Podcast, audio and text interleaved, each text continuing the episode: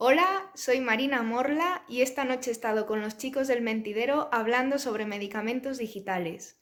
Nos ha quedado un programa chulísimo, así que os invito a que cojáis vuestras sillas y nos vengáis a ver.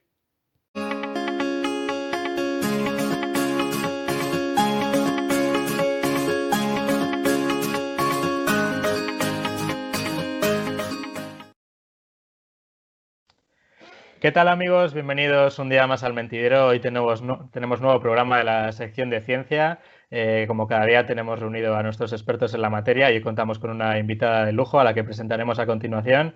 Pero primero presentamos a nuestros colaboradores habituales. Empezamos por ti, Juanjo Vidal, ¿qué tal? Muy buenas, aquí andamos, pasando frío, Leo. No nos queda otra. Eh, encerrados en casita y pasando frío en la calle, ¿no? Es lo que toca. Es así. También tenemos como cada día a Diego Sobrecueva. ¿Qué tal, Diego? Pues muy bien, aquí en Madrid con menos frío, pero bueno, otro día más y con los problemas técnicos habituales que igual nos, entorpecen un poco el programa, pero bueno, aquí seguimos. Esto es lo habitual, al pie del cañón como siempre. Bueno, pues como decía, hoy tenemos con nosotros a Marina Morla, profesora e investigadora de la Universidad de León. ¿Qué tal, Marina? Hola, buenos, buenos días. Encantada de estar aquí con vosotros. Muchísimas gracias por la invitación y nada, esperando comenzar, porque sin duda que, la sesión de hoy yo creo que va a ser muy interesante, se generará un debate que, podrá ilustrarnos mucho acerca de este tema, sobre todo porque como cada uno somos de un poco de un ámbito, ¿no? Desde el derecho, desde la biotecnología, yo creo que va a quedar Daros la enhorabuena sobre todo por esta iniciativa, invitar a las personas que nos vean a que os sigan porque tenéis un, estáis haciendo un trabajo extraordinario y yo os animo a seguir, sin duda. Así que nada, muchísimas gracias. Pues el placer es nuestro, la verdad. Por, sobre todo, muchas gracias por el halago. Y como decías, eh, antes de, pasar a entrar en materia, animamos a toda la gente a que, a que se suscriba al canal y sobre todo a que nos siga también en redes sociales, que por ejemplo ahora tenemos un sorteo activo, así que os animamos también a participar allí. El tema que tenemos hoy es un tema que me imagino que para muchos de vosotros será desconocido y es el tema de los medicamentos digitales. Hoy, hoy Marina nos va a pasar a, explicar eh, un poco de, qué trata esta materia y para qué se utilizan. ¿no? Pero antes, Marina, cuéntanos un poco cuál es tu trayectoria para que te conozcamos bien. Bueno, eh, yo actualmente soy, estoy contratada en la Universidad de León, estoy haciendo mi tesis doctoral, em, estudié Derecho, hice el máster de Abogacía, me especializo en Derecho Sanitario y elegí este tema de los medicamentos digitales para hacer una tesis doctoral porque sin duda que da para hacer una tesis doctoral, tiene muchas aristas es un tema muy complejo y supone, desde luego, un cambio de paradigma en lo que entendemos que es la práctica clínica, ¿no? en, esa prestación sanitaria al paciente. Cómo controlamos eh, el seguimiento del paciente de su tratamiento. Desde luego que es un tema interesantísimo desde mi punto de vista y quién sabe si no nos encontraremos todos eh, que, todos en algún momento de nuestra vida somos pacientes, quién sabe si dentro de 20 años o incluso menos tiempo no estaremos tomando los medicamentos digitales, ¿no? si tenemos alguna patología. Entonces, bueno, me especializo en esto del derecho sanitario. No solamente trabajo en este tema, he trabajado durante los últimos años en más temas, por ejemplo, trasplantes de órganos. Hasta, hasta ahora he estado trabajando en un proyecto nacional de investigación sobre ética de la donación y trasplante de órganos, también un tema interesantísimo. He trabajado sobre violencia obstétrica, eh, derechos de los migrantes, eh, bueno, en fin, una serie de temas que también están muy, muy vinculados con el derecho sanitario. Eh, trabajo sobre todo bioderecho y bioética. Por ejemplo, en este sentido, trabajo en el Comité de Ética de la Fundación por un Mañana sin Alzheimer, es decir, siempre en contacto con, con profesionales sanitarios que te dan una perspectiva que tú como jurista o, bioeticista pues no tienes, ¿no? Entonces, un poco esa es mi trayectoria. Para que luego digan que el derecho y la ciencia no están conectados, ¿habéis visto? Están muy conectados, desde Totalmente. Bueno, pues ya entrando en materia, cuéntanos un poco así para, empezar, qué son los medicamentos digitales y cuáles son sus principales aplicaciones para, para el que no lo sepa. Muy bien, claro, medicamentos digitales. Ya de entrada, medicamentos digitales es un término que no podemos saber, no podemos imaginar qué es. Bueno, pues fijaos qué interesante. En el año 2017, en noviembre, se aprueba en Estados Unidos por la FDA la entrada al comercio del primer medicamento digital. Es decir, un medicamento eh, que, llevaba, que lleva incorporado en cada pastilla un sensor, un chip del tamaño de menos de un grano de arena, que va a rastrear la ingesta del medicamento por el paciente. De tal manera que cuando el paciente ingiere ese medicamento y el sensor entra en contacto con los fluidos del estómago, eh, va a enviar una señal al parche que el propio paciente tiene adherido al cuerpo en su torso y le va a indicar a ese parche qué medicamento se ha tomado, en qué dosis y en qué momento. Esa información es enviada al parche, que la recoge. Pero es que el parche, por su parte, recoge otra información de salud. Eh, ¿Qué información recoge el parche, además de la que le ha enviado el medicamento? Por ejemplo, frecuencia cardíaca, eh, la actividad que realiza el paciente, si está en reposo, cuántos pasos da al día, etc. Y toda esa información que recoge el parche es encriptada y enviada vía Bluetooth a la aplicación del smartphone del paciente y al portal sanitario de su médico. De manera que el médico va a poder conocer en tiempo real si el paciente se toma el medicamento como el médico le ha indicado, siguiendo esas instrucciones. Importante decir de este primer medicamento digital que este es su funcionamiento, veis que es una pastilla tradicional, la droga tradicional, pero con un sensor que está conectado a un sistema de transmisión de información. Este primer medicamento digital está destinado a pacientes de esquizofrenia, trastorno bipolar y depresión. Luego vamos a entrar en esto porque alguno ya ha dicho que paradójico que este sistema tan invasivo de vigilancia del paciente sea destinado a eh, primeramente pacientes de esquizofrenia, ¿no? pero luego vamos a entrar en eso. No obstante, este tipo de medicamentos ya se están desarrollando para otras enfermedades del tipo cáncer, enfermedades infecciosas, cardiovasculares, etc. Vamos, que podríamos decir a día de hoy que es de esperar que en un futuro no muy lejano este tipo de medicamentos sean bastante habituales. Podemos esperar, habrá que verificar esta afirmación. ¿eh? Claro, este tipo de medicamentos suponen una serie de beneficios. Van a dar solución a un problema sanitario serio, al que me voy a referir a continuación. Pero claro, también conllevan una serie de riesgos, sobre todo para el paciente, ¿no? Sus derechos, etc. Esos serían los medicamentos digitales. ¿Y por qué optan las farmacéuticas por esta vía? Porque me imagino que esto también, eh, lo comentaremos luego, genera un poco un conflicto, ¿no? Porque este sistema de control al paciente puede no, agradarle, ¿no? Tanto ahora que se está hablando, por ejemplo, de que si en las vacunas nos insertan un chip y cosas de estas, que sabemos que son, que son todo falacias, lógicamente, pero ¿por qué van, por qué optan por esta vía? Claro, ¿por qué nacen estos medicamentos digitales? Bueno, desde mi punto de vista, por lo que llevo investigando sobre el tema, digamos que hay dos motores principales que empujan a la industria farmacéutica a optar, por esta vía. El primero de ellos es dar solución a un problema sanitario serio. ¿Cuál es este problema? La mala adherencia que en general los pacientes tenemos cuando estamos sometidos a un tratamiento. No somos diligentes tomando el tratamiento. Fijaos los datos, los últimos datos publicados. Uno de cada tres pacientes no toma la medicación prescrita. Uno de cada dos, es decir, el 50% de los pacientes, y esto siempre en términos generales, olvida en algún momento tomar la medicación.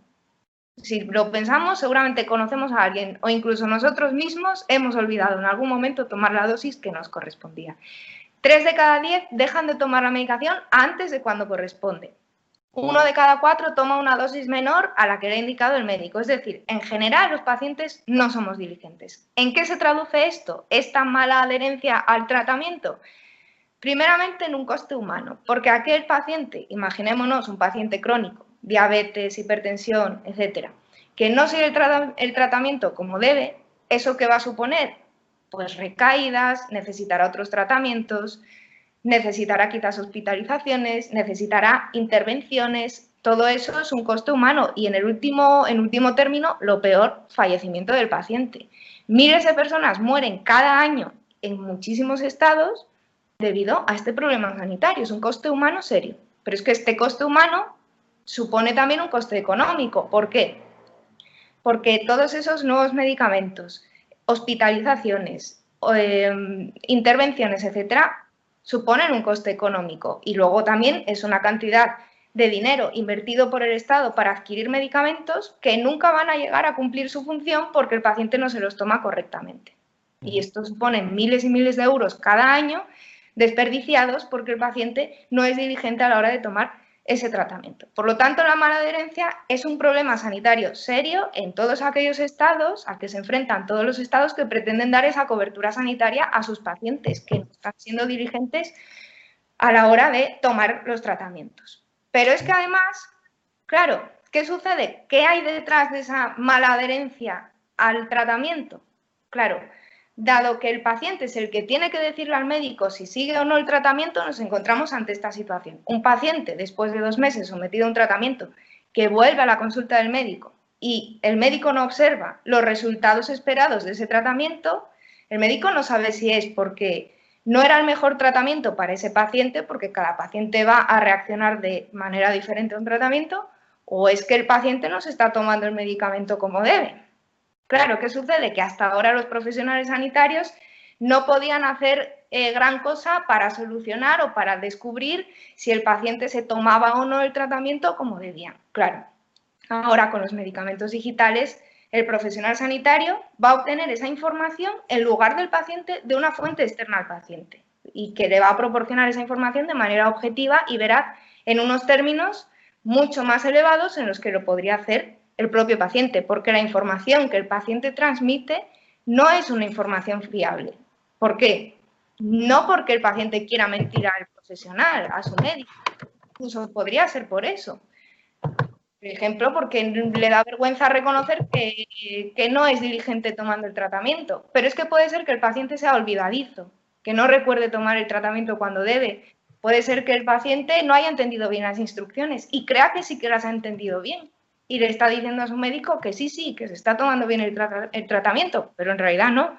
O puede ser que no pueda acceder a ese precio del medicamento, ¿no? Es decir, la información del, paciente no es fiable. Entonces, eh, estos medicamentos digitales a priori permiten obtener esa información tan valiosa sobre la adherencia del paciente al tratamiento de manera objetiva, de manera veraz, ¿no? Entonces, digamos que supera ese obstáculo de la poca fiabilidad de la información eh, que posee, que transmite el paciente al profesional sanitario, lo cual supone, si, si, obtenemos una información objetiva de ese extremo, vamos a saber, sobre todo los tecnólogos, los que trabajan desarrollando medicamentos, la eficacia real de un medicamento, ¿no? Esto en ensayos clínicos puede ser tremendamente interesante.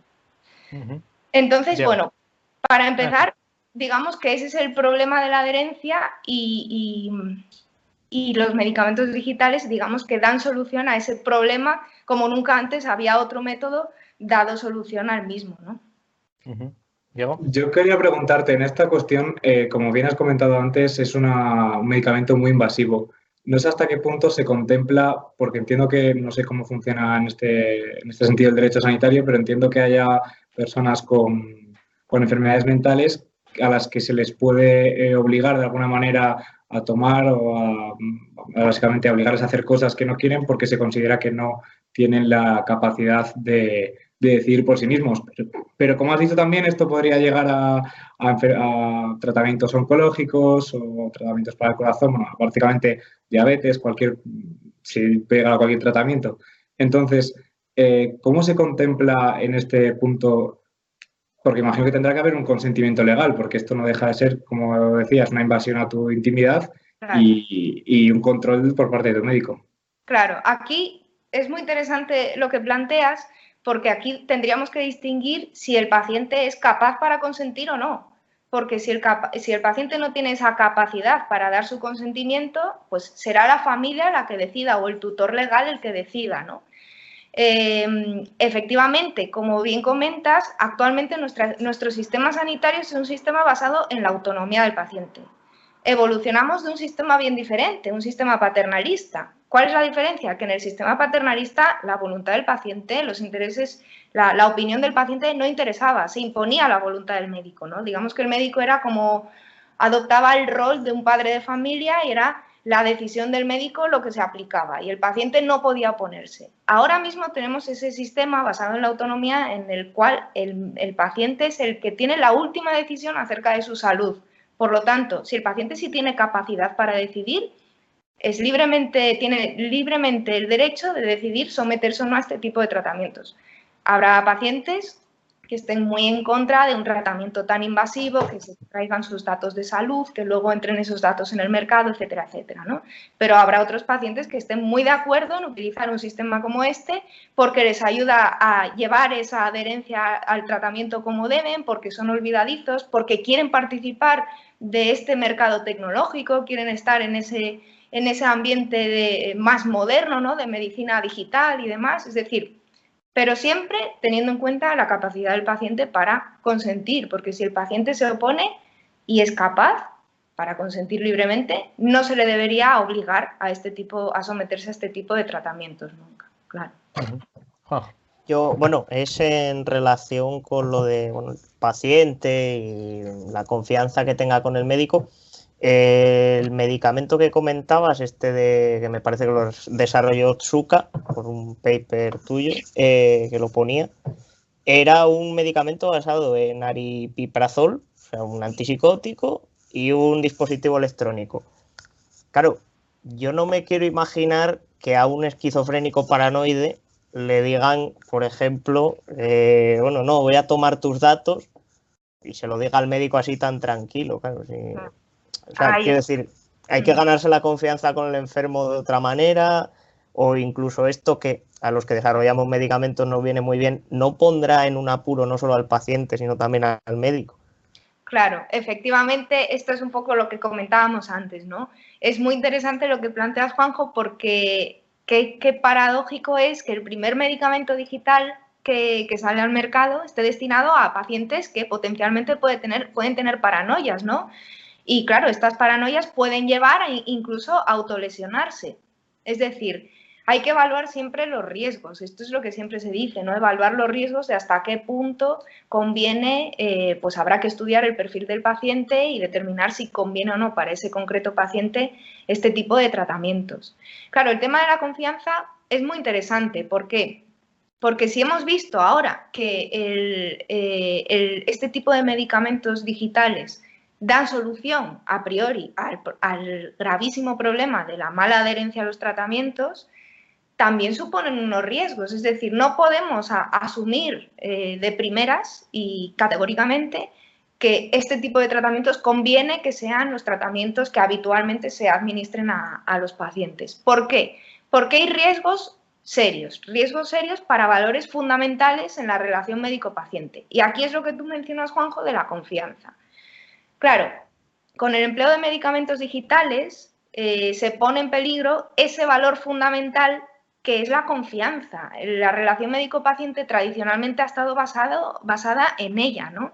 Confianza del médico en el paciente en que aquel va a colaborar y va a tomar el tratamiento y le va a proporcionar una información veraz y del paciente en el médico en que el médico le va a, va a utilizar todos sus conocimientos y toda su experiencia para poder mejorar su salud, para poder, para poder mejor, eh, tratarle y curarle potencialmente. ¿no? Por lo tanto, la confianza tiene ese doble sentido del médico en el paciente y del paciente en el médico y con estos medicamentos se pone en riesgo ese valor de la confianza.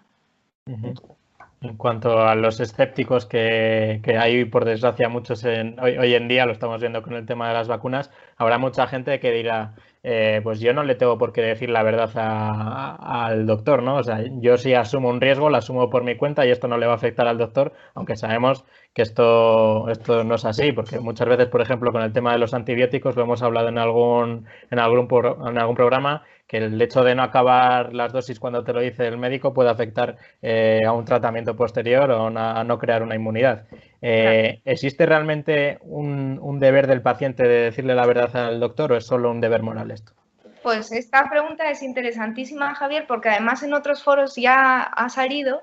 Claro, a priori pensamos, hombre, qué menos que tú, paciente, que estás haciendo uso de un servicio público que todos estamos pagando, que menos que colabores y seas eh, diligente diciéndole la verdad al médico acerca de tu estado de salud, cómo evolucionas y demás, ¿no? Pero claro, un deber moral entenderíamos que sí, ¿no? Pero un deber legal, bueno, pues sorprendentemente para muchos eh, les interesará saber que nuestra ley de autonomía del paciente, en el artículo 2.5, configura ese deber de decirle la verdad al médico. Por lo tanto, el paciente sí que tiene el deber legal de proporcionar una información veraz al médico. La cuestión es, ¿eso justificaría el empleo de tratamientos médicos tan invasivos? Porque partimos de que la información del, del paciente no siempre es fiable, ¿no? Claro, eso justificaría, ese precepto legal ya sería la puerta abierta para introducir estos medicamentos digitales. Bueno, habrá que tener en cuenta los riesgos, porque los riesgos no solo son el riesgo para la confianza médico-paciente, es que estos medicamentos están poniendo en riesgo algo fundamental en la relación médico-paciente, que es la autonomía. Fijaos que decíamos, el sistema sanitario actual eh, está basado en la autonomía del paciente. Significa que el paciente tiene ese derecho a decidir sobre su propia salud. Pero ¿por qué se pone en riesgo la autonomía del paciente con este tipo de tratamientos? Principalmente porque la pieza clave deja de ser la confianza de la que acabamos de hablar y empieza a ser el control y el rastreo del paciente. Es decir, el paciente deja de ser ese sujeto que transmite la información de manera voluntaria, basándose en la confianza en el médico, y ahora es el médico, el profesional sanitario, el que va a inspeccionar al paciente. Algunos ya lo han denominado como ese Big Brother, el gran hermano ¿no? de George Orwell, que vigila al paciente, que no se desvíe de lo que debe hacer. Entonces, básicamente eso ya pone en riesgo, nos da una pista de que los derechos del paciente están siendo un poco amenazados, ¿no? Pero sobre todo también por lo siguiente, porque la relación médico-paciente deja de ser entonces, con el empleo de estos medicamentos digitales, deja de ser una relación a dos. Y en esa relación tradicionalmente a dos entra un tercero. ¿Quién? El desarrollador de la aplicación tecnológica. Claro, ¿en qué, ¿en qué escenario nos movemos entonces ahora? Nos movemos en que tradicionalmente el paciente, cuando se somete a un tratamiento invasivo, una operación, un tratamiento invasivo viene a ser un elemento externo que se introduce dentro del cuerpo del paciente, lo que viene siendo, por ejemplo, los medicamentos digitales. Cuando el paciente se somete a un tratamiento invasivo, tradicionalmente tiene que firmar ese consentimiento informado, que es un documento donde más bien es un acto en el cual el profesional sanitario informa eh, suficiente y adecuadamente al paciente de todos los extremos que debe conocer acerca del tratamiento en qué consiste, beneficios, riesgos, alternativas terapéuticas, etc. Y se cerciora de que el paciente ha comprendido toda esa información para poder decidir libremente y con conocimiento de el tipo de a lo que se va a someter, ¿no? Claro, esto es tradicionalmente. ¿En qué se materializa? En una hoja, que es el consentimiento informado que el paciente ha de firmar, ¿no? ¿Qué ocurre? Que con este tipo de tratamientos el paciente no solo va a tener que firmar el consentimiento informado, también va a tener que aceptar los términos y condiciones de uso que configure el desarrollador de la aplicación. ¿Qué son estos términos y condiciones de uso? Son un contrato eh, en el cual se contempla, entre otras cosas, qué gestión y uso de, eh, se va a hacer por parte de la empresa tecnológica de los datos que recoja la aplicación, de los datos que recoja el sistema tecnológico, que en este caso van a ser datos de salud del paciente datos de salud que por el Reglamento General de Protección de Datos están especialmente protegidos porque son una información muy sensible. Claro, ¿qué sucede entonces? Que el paciente, si no acepta esos términos y condiciones de uso, que además en general están redactados en términos jurídicos muy técnicos, muy complejos, que un ciudadano de a pie quizás no comprendería, si no acepta eso, eh, entonces no podrá acceder al tratamiento. Por lo tanto, esos términos y condiciones de uso se configuran como una barrera en el acceso al tratamiento, lo cual es bastante trascendente cuando hablamos de una prestación sanitaria.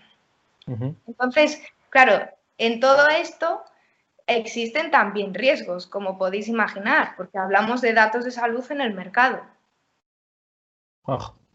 Bueno, eh, nada, yo, o sea, me doy cuenta de que el sistema, claro, en el momento que metes la, ese tercer, esa tercera variable, bueno, ese tercer elemento que es el medicamento digital se vuelve mucho más complejo y se vuelve mucho más complejo porque veo que aparecen más factores, es decir, hasta ahora solo teníamos el factor, dos factores humanos, el del paciente y el del médico que interpreta pues, la analítica o el TAC o la resonancia o lo que toque, pero es que ahora no solo tenemos eso, sino que tienes también una serie de datos que puede procesar un desarrollador del medicamento, que tiene que saber interpretar el médico también, que el paciente tiene que estar atento para ver qué pasan con ellos. Entonces, eh, claro, yo mi duda es, en un sistema que es más complejo y demás, ¿hay posibilidad de que esos datos que son sensibles al final, por una fisura, lleguen a otra empresa o otro interesado que no es el que va a aplicar el tratamiento al paciente y qué repercusión podría tener, claro. Claro. Esto es uno de los temas más debatidos cuando hablamos no solo de medicamentos digitales, ¿eh? sino de dispositivos médico-tecnológicos que se aplican en la medicina digital que conocemos hoy en día. Claro, hablamos de protección de datos en definitiva. ¿Podría haber una violación de datos? Riesgo siempre va a haber, riesgo cero nunca existe, ¿no? Pero claro, cuando hablamos de que esos datos se ceden a una empresa tecnológica que opera en un mercado con intereses cambiantes y que al final esos datos viajan a manos de empresas privadas, existen riesgos, existen riesgos de que lleguen a terceros, pero además riesgos de que lleguen a terceros especialmente interesados en acceder a esos datos. Se me ocurre, por ejemplo, qué ocurriría si datos acerca de la adherencia de un paciente al tratamiento llegasen a manos de una aseguradora. ¿no? Em, claro, a una eh, empresa aseguradora le va a interesar mucho conocer si el paciente, si su cliente se toma el tratamiento en los términos prescritos o no está siendo diligente y está poniendo en riesgo su salud.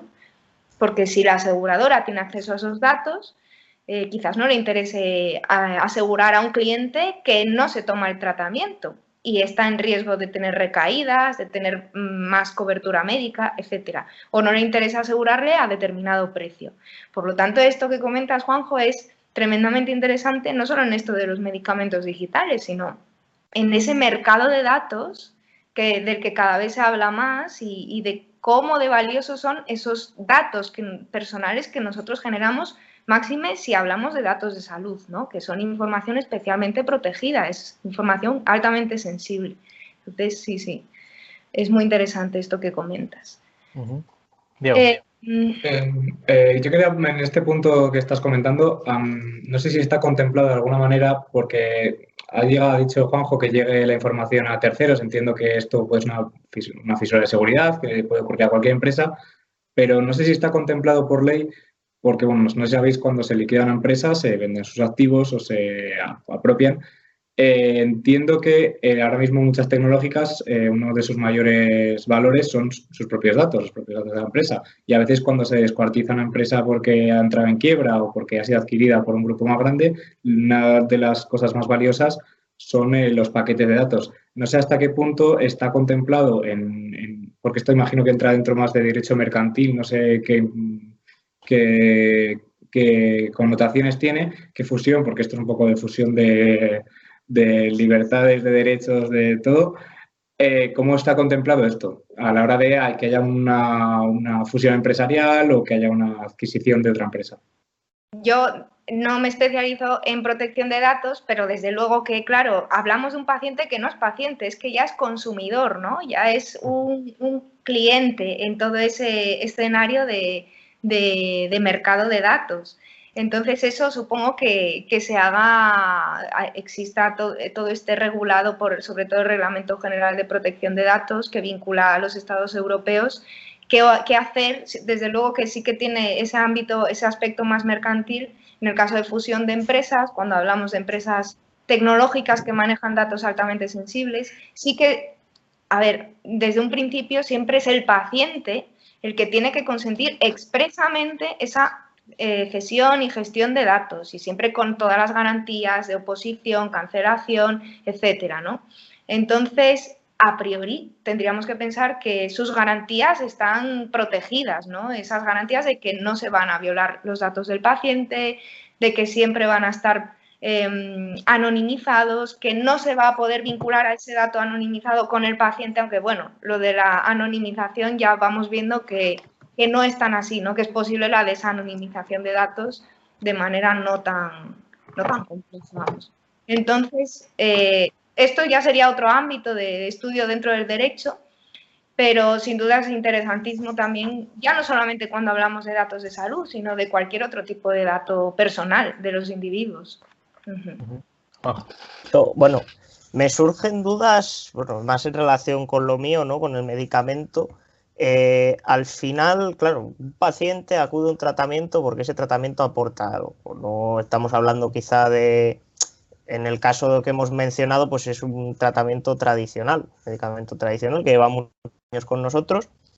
Pero si aparece un tratamiento más novedoso para una enfermedad crónica una enfermedad rara, por ejemplo, y lleva asociado uno de estos chips o bueno, un control de adherencia de este tipo, eh, no se está generando una especie de bueno, vasallaje, porque al final el paciente, si quiere acceder a ese tratamiento, tiene por narices que aceptar la parte digital.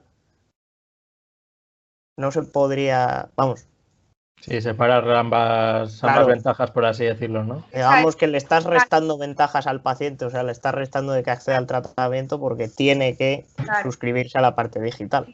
Esto, mm, desde luego, que también es muy interesante y enlaza con lo que vamos a ver ahora, que es ese segundo motor. Claro, una de las cuestiones más interesantes en relación con la adherencia es que uno de los factores que, que influye en que un paciente sea más o menos adherente es el precio del medicamento. Claro, el ejemplo que nos ofrece este primer medicamento digital es que tenemos dos versiones del medicamento. El, medicamento precedente, que era un medicamento sin sensor, aripiprazol sin sensor, y el medicamento digital, que es el nuevo que surge en el año 2017.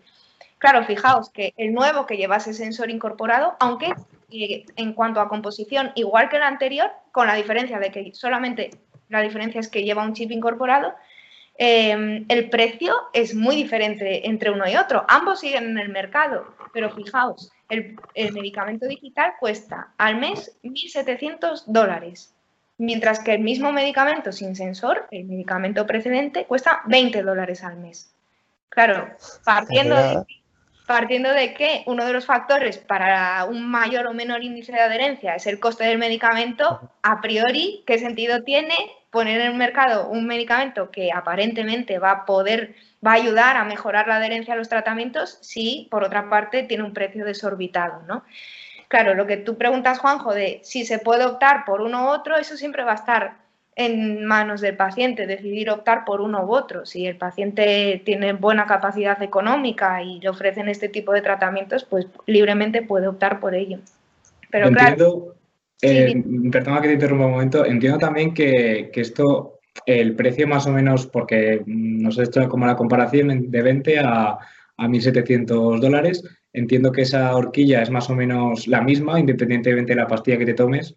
Por tanto, en un tratamiento de muchísimo mayor precio, por ejemplo, pongamos que esté en 30.000 dólares al, al, mes, no hay tanta diferencia entre 30.000 y 31.680. Entiendo que, que aún en determinados tratamientos que, como decías antes también, repercuten mucho más al Estado porque al final unas aspirinas, si tú no te las tomas, pues mira, pues son 5 euros que el Estado deja de, de, vamos, a gastar en vano. Pero si hablamos de un tratamiento caro, entiendo que, es muchísimo más dinero. Efectivamente, así es, tal cual. Claro, en esto de los precios de los medicamentos, necesariamente tenemos que hacer referencia a las patentes farmacéuticas, que es un tema interesantísimo y que además nos enlaza con el segundo motor que empujaba, que comentábamos al principio, que empujaba el nacimiento de estos medicamentos. El primero era esa solución al problema de la adherencia, ¿no? que tanto dinero supone y tanto coste humano supone. Pero hay algo más aparte de eso, es decir, ya tenemos la solución, los medicamentos digitales, pero es que los medicamentos digitales conllevan riesgos. ¿Habrá algún interés más, algún motor más que empuja a ello? Y esta cuestión nos enlaza con lo que acabas tú de proponer, Diego, que son las patentes, ¿no? ¿Qué interés puede haber? El siguiente, desde mi punto de vista y por lo que yo llevo investigado en este tema, prolongar los derechos de propiedad intelectual sobre un medicamento que va a haber expirada su patente. ¿Por qué eh, relacionamos las patentes con el precio? Porque cuando una patente caduca, entran los medicamentos genéricos en el mercado y eso necesariamente hace que baje el precio. Por lo tanto, entre un medicamento que cuesta 20 euros y uno que cuesta 1.700, claro, ahí se ve la razón por la cual esa diferencia, ¿no? la entrada de los medicamentos eh, genéricos en el mercado. Claro, el mercado farmacéutico está basado primero en el libre mercado y luego está guiado por una sólida regulación en propiedad intelectual existe una normativa que son los ASPIC, los acuerdos sobre los aspectos de los derechos de propiedad intelectual relacionados con el comercio, un acuerdo que firmaron numerosísimos países en el cual se regula esto de las patentes farmacéuticas, las patentes en general, no solo farmacéuticas. ¿Y qué dice este acuerdo? En resumidas cuentas, este acuerdo que se firma, por cierto, en el año 1994, con entrada en vigor en 1996, esto es importante por lo que voy a explicar ahora, este acuerdo lo que hace es establecer 20 años de protección para aquellos productos nuevos que se patenten, que fuesen desarrollados. Claro, estos 20 años de protección para el titular del invento supone que el titular va a poder comercializar en exclusiva su invento, su desarrollo. Implica que lo hace en un régimen de monopolio. Va a fijar el precio que considere, va a determinar a quién se lo vende y a quién no, si licencia a otro laboratorio o a otro agente para fabricarlo, etcétera, etcétera. Le da un poder absoluto, exclusivo y excluyente durante 20 años durante su producto. Esto es un incentivo a la investigación, si a ti te garantizan que en 20 años te vas a poder beneficiar de, comercializar tu producto en exclusiva, eh, fijando el precio que consideres, claro, esto te anima a que desarrolles y desarrolles, inviertas en investigación y demás. Claro, ¿qué sucede? Que con esta protección, que también afecta a los productos farmacéuticos, a los medicamentos, muchas empresas farmacéuticas Patentaron entonces, en aquella época, 1996 y, años siguientes, patentaron medicamentos que se convirtieron en medicamentos superventas. ¿Por qué? Porque eran medicamentos para enfermedades que tenían una incidencia altísima en todo el mundo. Claro, em, ¿eso en qué se traduce? Eso se traduce en unos ingresos elevadísimos para la empresa farmacéutica. Tienes un hueco de mercado tremendo durante muchísimo tiempo y puedes fijar el precio que tú consideres para ese medicamento que vas a poner en el mercado. ¿Qué más dicen estos acuerdos de, los AZPIC? Eh, viene a decir que a los 20 años la patente expira y eso supone que terceros van a poder fabricar tu producto sin necesidad de solicitarte una licencia. Esto implica que, en el caso de los medicamentos, en el mercado entren los medicamentos genéricos a un precio mucho más bajo. Y eso hace que al competir los genéricos con el medicamento originario, los precios se regulen y el medicamento originario quizás no pueda, no sea posible seguir siendo comercializado a ese precio elevado, porque hay competencia, cosa que antes no había, a un precio mucho más reducido y el producto en definitiva es lo mismo. Cambian los excipientes, pero el principio activo es lo mismo, ¿no? Claro, ¿qué sucedió por lo tanto? Si la protección de la patente dura 20 años, todos los medicamentos que se patentaron en, los años 1996 y siguientes están viendo su patente expirada a partir de los años 2016 y siguientes, es decir, ahora, estos últimos años. Claro, esto supone que todos aquellos medicamentos superventas que durante 20 años han estado nutriendo de beneficios a las empresas farmacéuticas titulares van a haber expirado su patente próximamente, si no lo han hecho ya, y eso supone o se traduce en unas pérdidas económicas para las empresas farmacéuticas bestiales. Por lo tanto, las empresas farmacéuticas, ¿qué van a hacer en esta situación? Suelen llevar a cabo estrategias comerciales. Este fenómeno se conoce como patent cliff, que viene a ser una aspiración masiva de patentes. Y claro, empuja a las empresas, como digo, a llevar a cabo estrategias. ¿Qué estrategias? mil tipos de estrategias, desde fusión entre empresas, eh, acuerdos con las empresas de genéricos para que eh, no entren todavía en el mercado, que, que esperen unos años para entrar en el mercado, patentes fraccionadas, racimos de patentes, etcétera, etcétera. Y dentro de todas estas estrategias comerciales está la de innovar sobre un producto que se va a quedar obsoleto próximamente que va a ver su, patente expirada próximamente, que parece que es un poco por donde nos conduce este primer medicamento digital. ¿Cómo afectó este fenómeno de la aspiración masiva de patentes a la empresa titular de este primer medicamento digital? Fijaos qué interesante. En el año 2016, ya hemos comentado que el medicamento precedente era el mismo medicamento, solo que sin el sensor, aripiprazol sin sensor, eh, en el año 2015 ese medicamento sin sensor iba a haber iba a haber expirada su patente. Claro, este medicamento, fijaos lo importante que era para la empresa titular, que suponía que hay un estudio que nos dice que las ventas de ese medicamento de aripiprazol sin sensor solamente en América del Norte entre los años 2013 y 2014, es decir, el año antes de que se, se viese expirada su patente, constituían el 40% de los ingresos de la empresa farmacéutica.